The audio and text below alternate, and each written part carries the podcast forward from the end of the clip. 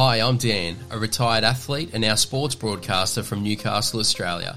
And alongside my co hosts, we bring to you Australia's best kept secret, the So You Think You Can Ball podcast.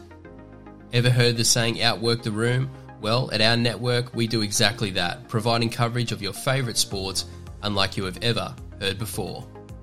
For our rugby league tragics, this podcast is for you.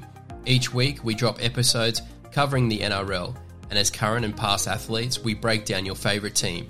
From the high performing clubs to the cellar dwellers and everything in between, we have you covered.